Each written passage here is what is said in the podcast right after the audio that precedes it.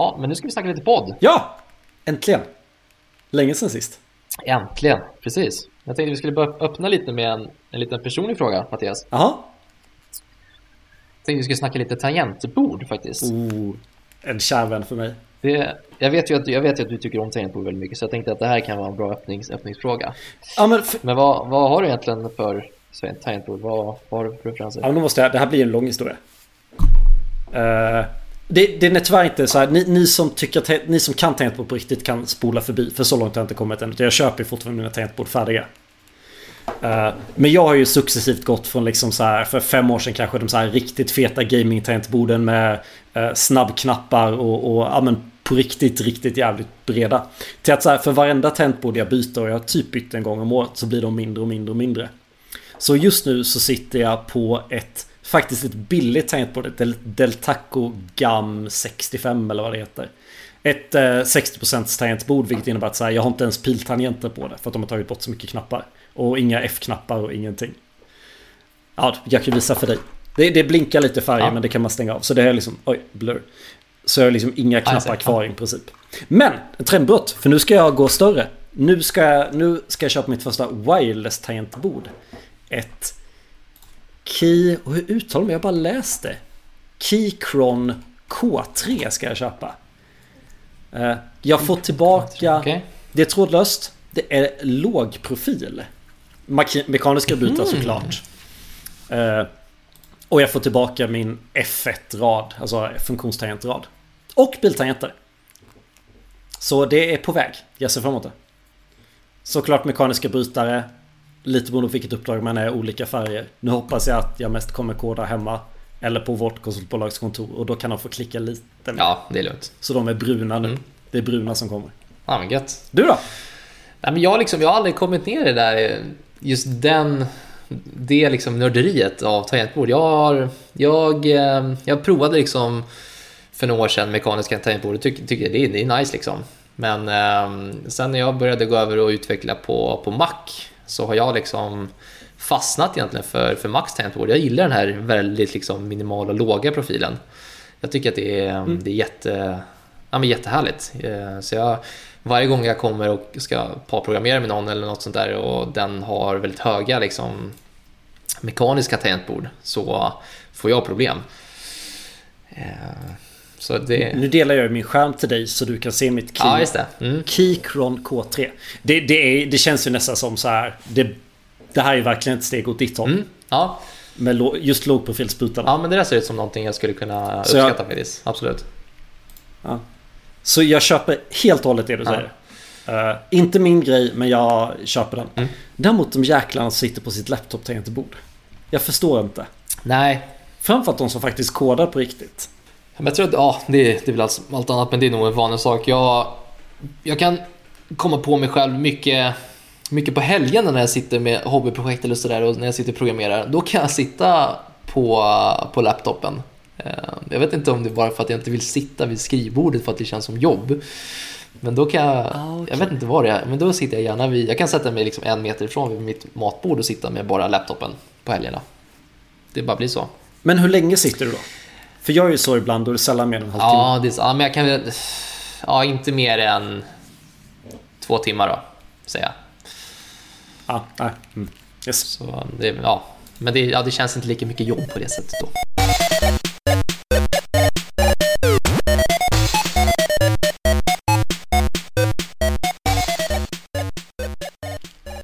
Ja, men varmt välkomna till ännu ett avsnitt av Snack Overflow. Mitt namn är Andreas. och Idag sitter jag här med...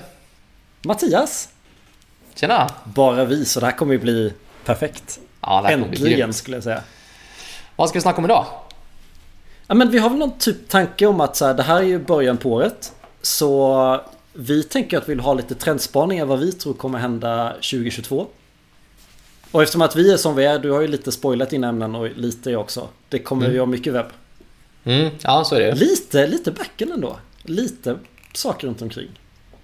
Ja, men ja, ändå hyfsat kanske. mixat, men det är klart att vi, vi går väldigt hårt på webben, absolut. Mm. Och vi har faktiskt en gemensam första av en slump. Ja, ja det var lite kul när vi skrev våra listor. Vill du Ja. avslöja den? Low code, no code. Ja, varför tror du det då? Jag tror att eh, vi har så pass... Ramverken vi har nu är så pass stabila. Att jag tror framförallt Vissa low-code-verktyg, no-code-verktyg kommer säkert vara jättebra till standardsaker. Så här, jag tror faktiskt att du ganska snart kommer kunna göra en webbshop på riktigt med de verktygen som är specialiserade på att göra webbshoppar. Mm, mm, mm. Men jag tror också att så här, vi sitter ju ofta med våra kunders liksom backend-system eller så här, riktiga applikationer även om det är webben. Där tror jag att det kommer ta lång tid innan man kan göra det ordentligt. Alla liksom, scenarion med mm. ett low-code-verk, med ett no-code-verktyg. Däremot tror jag att eftersom att våra ramverk är så stabila nu så tror jag att man kan börja göra low code. Och för mig skulle det nästan räcka med så här. Att man börjar kan man kalla det low code om det är lite små generatorer av kod man själv har hackat? Ett hemmabygge? Tror du det? Ja. Eller vad tänker du själv till att börja med? Om, om no low code? Håller du med mig eller tänker jag snett? Jag, jag håller med dig. Jag tror att framförallt det du är inne på webbshops-scenariot, där tror jag att vi kommer se en väldigt stor liksom, automatisering i hela liksom, no-code-verktygsauran. Men mm. där är sån, där är sån specifikt case, att vi har en produkt som vi ska sälja genom en webbshop. Det är, det är hyfsat lätt. Men jag är lite inne på det som du säger, att vi, på de kunder vi sitter på så tror jag inte att om vi tar någon stor klädhandel till exempel. Jag tror inte att de skulle vilja liksom dra in ett liksom no-code-verktyg för hela sin internethandel över alla marknader i världen eh, på det sättet. Men jag tror att på de kunder vi sitter på, där tror jag att liksom mycket administrativa eh, små interna appar kommer vara no-code. Det tror jag absolut. Mm, mm, absolut. Eh, men jag tror inte, så fort man måste liksom börja customisa eller ändra saker och ha en flexibilitet, då tror jag att eh, det kommer ta några år innan no-code och low-code-verktygen är, är där. Jag kan ju bara ta ett exempel från det jag satt med idag. Jag mm. tror inte att uh, Find My Cow, som systemet på riktigt heter, ute hos mjölkbönderna. Mm. Där verktyget där man ritar olika zoner, där man kan rita liksom... Ja. Där ska kossan inte... Röda zonen där kossan inte får vara, så man får en push-notifiering om kossan går dit. Mm. Uh, om den flyr eller något. Det, kommer, det tror jag kommer ta lång tid innan det blir no-code. Mm. Om det är någon ja, precis. Mm. Men vet du vad jag skulle vilja ha? Om jag ska ha någonting så här 2022. Det är året där man kan Givet att du har ett designsystem eller använder något komponentbibliotek av något slag Kan börja drag and droppa gränssnitt och trycka export to your framework. I mitt fall export to view. Och du slipper skriva template-koden.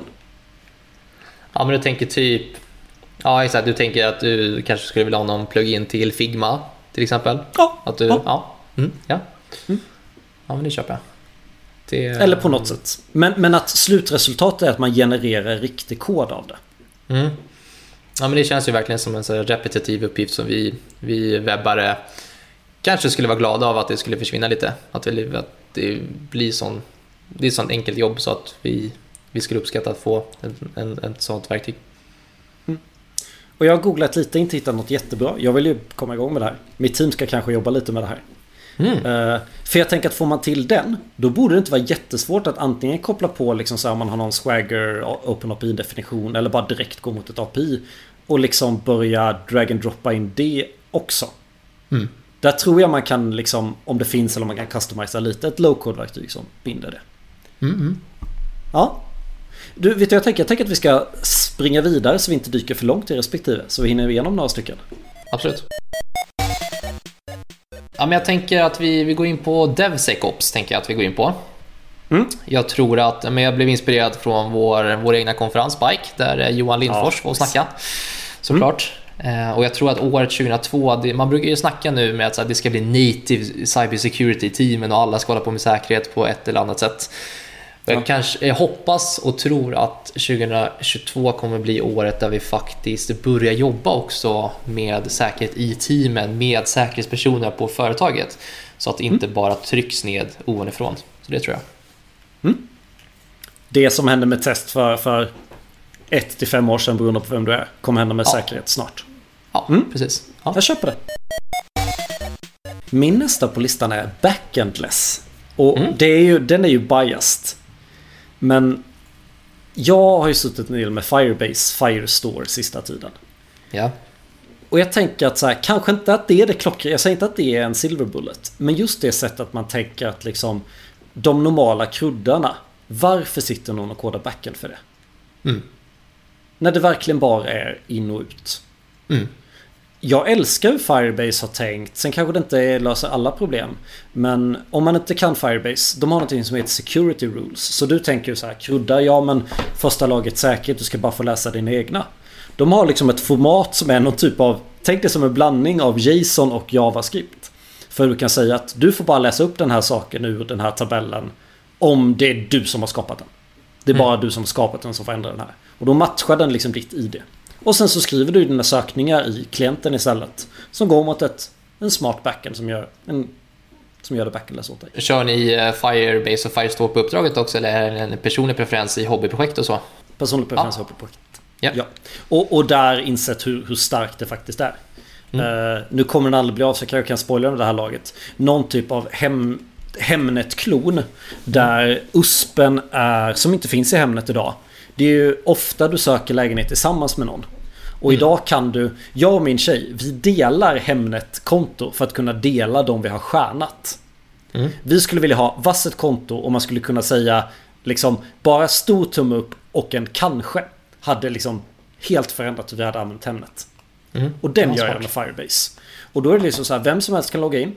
Eh, Du kan skapa liksom din lista. Och du kan skapa vilka, ja. Security rulesen för att man bara fick läsa det där. blir så himla Mm. elegant.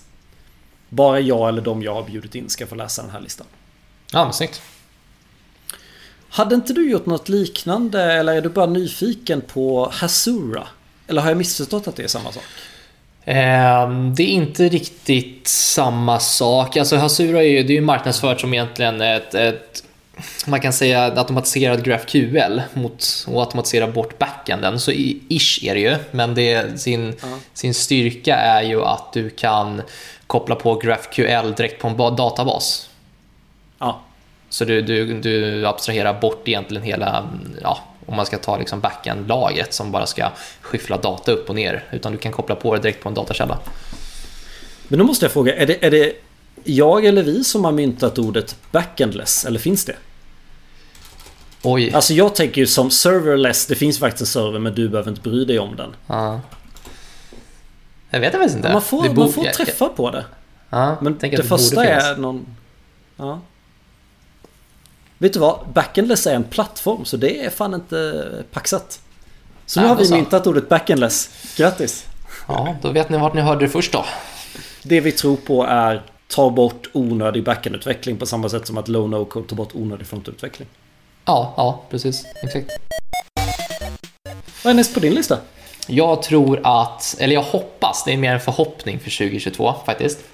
eh, Än en trendspaning. Jag hoppas att år 20, 2022 blir året då chattbottar faktiskt får den, alltså den intelligensen som den behöver för att kunna tillföra något. Det, det är så Ja. många chattbottar ute, ute i den här världen som, som egentligen är så pass dumma så att man blir mer frustrerad än det faktiskt hjälper.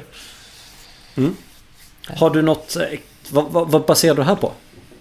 Ja, men mycket, mycket liksom hemsidor, mycket myndigheter, mycket liksom bara... Ah, det är drivet av ja, din frustration. Det är inte drivet Ja. av att du tror på teknik. Mm. Yes. Precis. Då Yes. måste jag faktiskt säga, eh, jag gjorde ett misstag där en chatbot faktiskt hjälpte mig. Mm. Eh, jag har ju ingen egen privat telefon. Men min mormors telefonnummer står skrivet på mig. Så när jag checkade ut utan att tänka på någonting jag beställde från någon butik nu runt jul. eh, Kom till såna här, och vad heter de boxarna? De heter typ bara boxen eller box, ah, jag har glömt bort namnet. För att hämta ut paket? Ja, det är inte, det är inte Instabox eller Budby utan det är en tredje. Jag tror den bara heter i-boxen heter den fan. Okej, ja, ja, ja, det finns så många. Där behövde man förutom mobilt bank-id också använda sitt, en kod från sin mobil. Ja, Så jag behövde att mamma skickade, här, skickade upp den koden till mig. Där Ah, hjälpte en okej. chattbot mig. För jag förstod liksom inte... Ja, där hjälpte en chattbot mig. ah, snyggt. Vad är det på din lista? Den har vi båda två.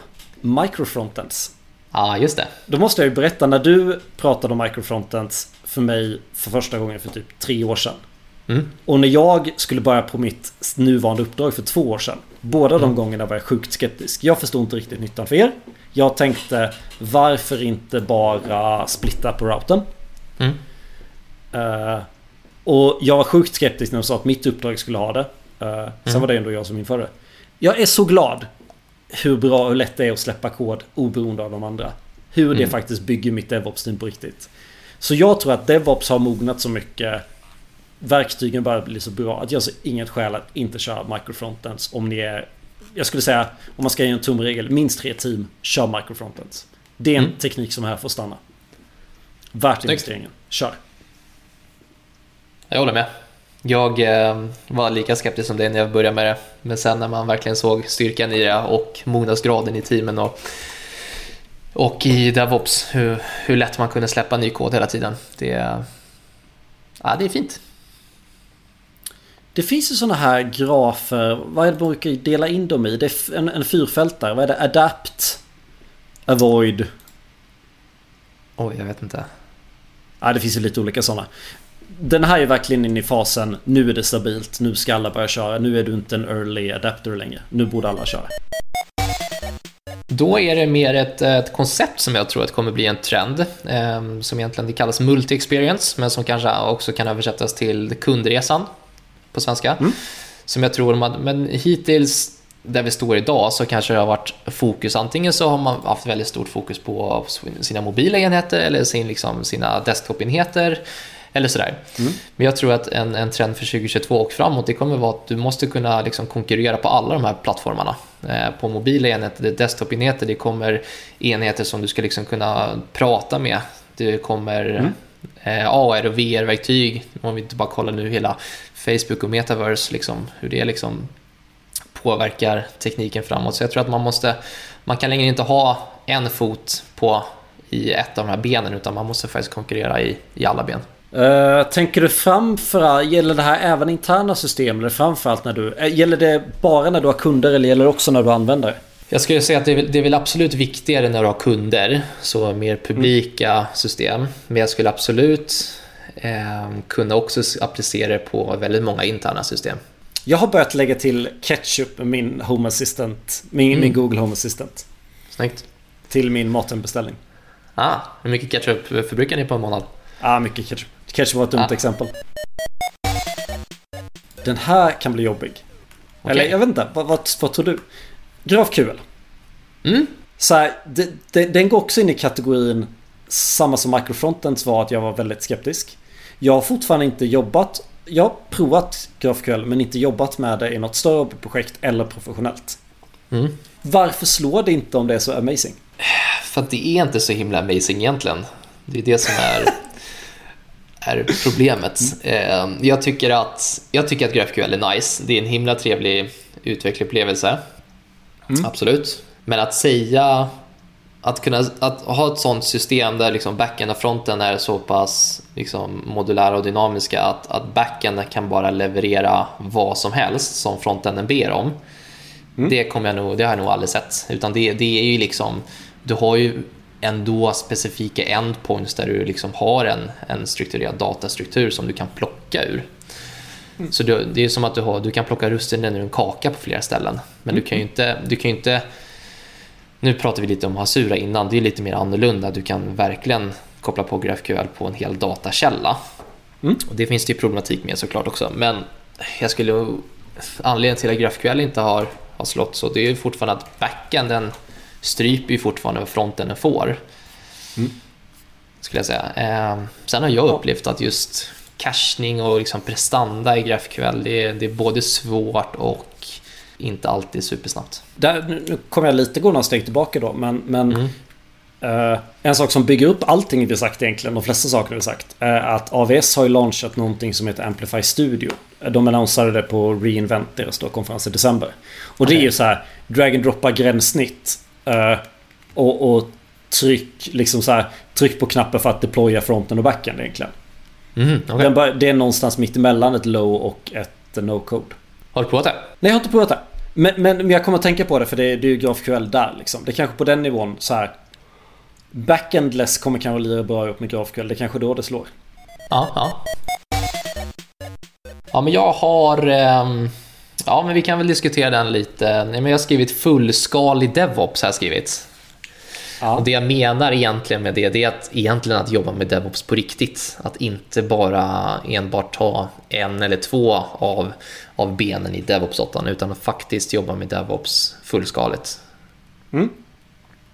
Vad tror du om det? Och... Jag tror inte det kommer slå 2022. Jag nej, önskar, nej. Jag, jag drömmer. Uh, jag tror inte på det. Uh, den stora grejen för mig där som hindrar mig det är att mitt team inte vågar slå på Continuous Delivery. Mitt ändå ah, okay. välfungerande team. Uh, och det stora skälet så här, vi kodar oftast de liksom, vi, vi kodar ju lite core-grejer. Det hade kanske varit annorlunda om vi inte hade kodat core-grejer. För mm. de vill gärna så här, ja men vi släpper ut i alla testmiljöer. Och om ingen rapporterar någon bugg på det så releasar vi på måndagar. Och på det sättet är vi DevOps. Jag menar, det är ju vi själva som bestämmer allting hela den vägen. Vi har vår monitorering av buggar på plats. Även om inte chattbotten riktigt berättade för bra för oss som mm, vi vill. Mm. Uh, men, men ja, jag, jag håller med om att många kommer jobba åt det hållet. Jag tror mm. inte vi kommer nå hela åttan. Men ja. Vi kommer, vi kommer, alla kommer ta steg åt det hållet. Mm. Det håller jag helt med om. Så jag håller med om din vision men inte ditt mål kanske. Just det. Snyggt. Nästa jag skrivit är något som står på min lite dåligt samvete-lista. För det är, alltså jag är med på Static Site Generators, alltså typ mm. så här att, att NextJS eller Vuex, nej vad heter det? Nuxt heter Nuxt. Det. Liksom blandning av server-side generering, statisk generering. Och sen så kommer vi till det här svåra ordet som jag inte riktigt så här vågat... Och det är ju jamstacken. Det står ju för mm. JavaScript API Markup jag har liksom inte riktigt så här, Jag har förstått att begreppet har misshandlats lite. Och jag förstår att det hänger liksom lite ihop med static och server-side. Men vad fan är det? Jag har faktiskt för dålig koll på... Jag har inte satt in mig i de där. Nej. Men du, du, det du frågar det... efter det var statisk sidgenerering är, eller? Nej, statisk sidgenerering är jag med på. Eh, jag var inte med på vad jamstacken är. Jaha, okej. Okay. Nej, det... Men kanske vi ska snacka om senare. Kanske. Men, men vad tror du där då? Uh, uh, gjorde du publikwebb på ditt senaste uppdrag? För du har precis bytt. Eller hur är det? Är du på väg att byta? Ja, publik... Nej, det var internwebb var det. Ja. Nu håller jag på med publikwebb. Jag tänker att det är klockrent för publikwebb att ha server-side generering. Mm. Jag tänker också lite att det krockar lite med uh, microfrontends. Det kanske är fel att tänka så, men jag tänker så. Ja, det beror väl kanske lite på vilken strategi du har med microfrontends, tänker jag. Vad du använder. Mm. Um, jag kanske bara är feg och inte vågar hoppa på. Ja, alltså jag, det jag satt och tänkte på bara rent spontant där, det är med, med på mitt nuvarande uppdrag så använder vi Next. Mm. Um, och nu i och för sig kommer ju Next överge Webpack, men med Webpack 5 så kom ju Hot Module Federation-tänket. Mm. Eh, så egentligen native microfrontends inbyggt i Webpack. Fast det är väl bara uh, Module Federation? Är det hot? Skitsamma. Ja, ja, ja jo, men det, nu blev jag osäker sa så. Men jag, jag tror att de marknadsför som, ja, ja, nu kanske jag la till hot, men ja, Module Federation i alla fall. ja. eh, och jag tror att, ja men med tanke på att Webpack verkligen tog det spåret så tror jag liksom mer på microfrontends framöver också och Next och de här stora liksom eh, verktygen som hjälper till med det.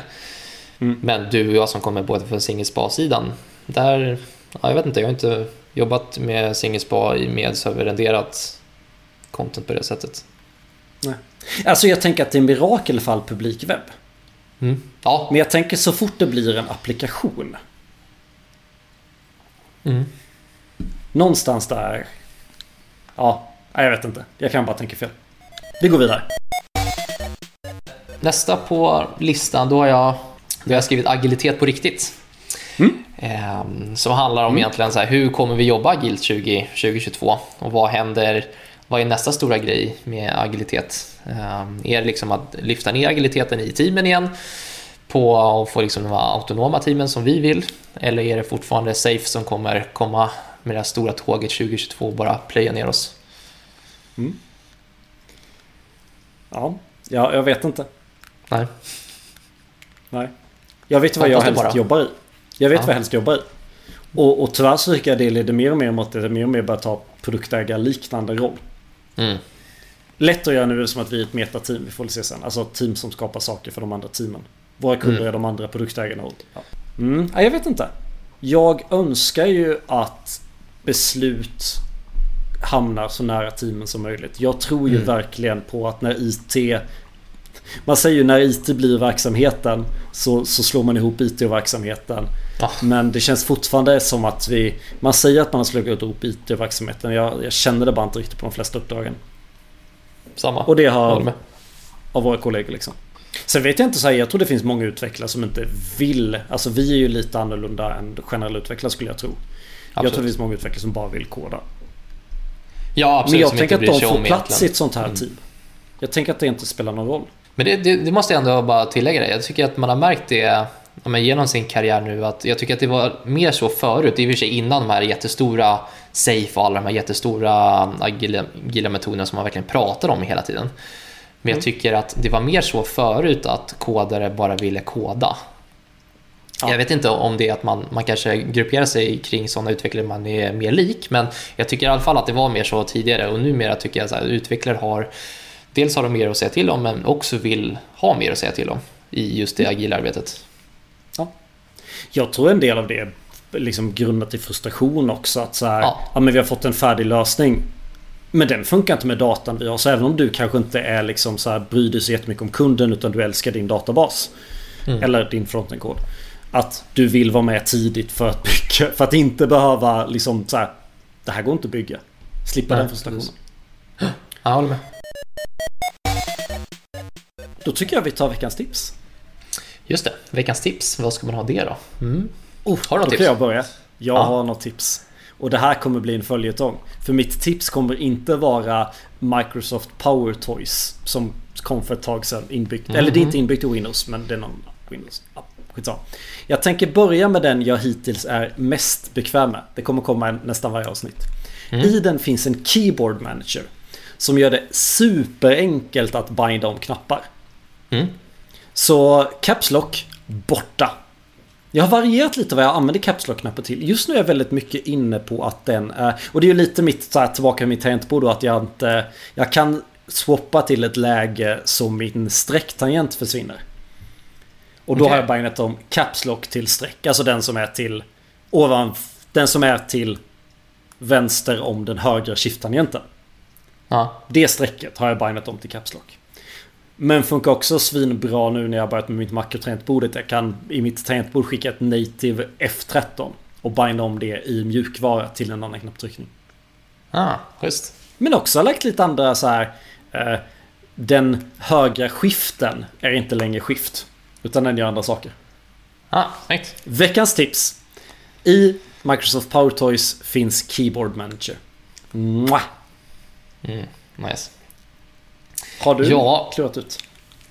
Jag tror inte jag har något veckans tips faktiskt. Eller talat. Eh, inte vad jag kan komma på, på nu. Det men, vi började den här diskussionen med no-code, low-code-verktyg. Eh, och det är väl Ja. inget tips, men jag tycker att man ser... Jag, jag och du läser ju förmodligen väldigt mycket artiklar på medium, antar jag. Mm. Ja, eh, och jag tycker att baserat på i alla fall min, min läshistorik den senaste veckan, då har det, för att förankra i det, så har jag fått upp väldigt mycket artiklar kring just no-code, low-code eh, artiklar. Mm. Så eh, vi kanske inte fel ute, men det var inget tips, men det var bara en spontan återkoppling där. Så ditt tips är att låt medium äga din själ så du får bra algoritmer där. Exakt. Så du får Precis bra så. artiklar baserat på deras algoritmer. Japp. Topp! Då tar vi det så. Fan vad kul. Ja, snyggt. Yes. Då kör vi. Vi hörs. Detsamma. Hej. Ciao!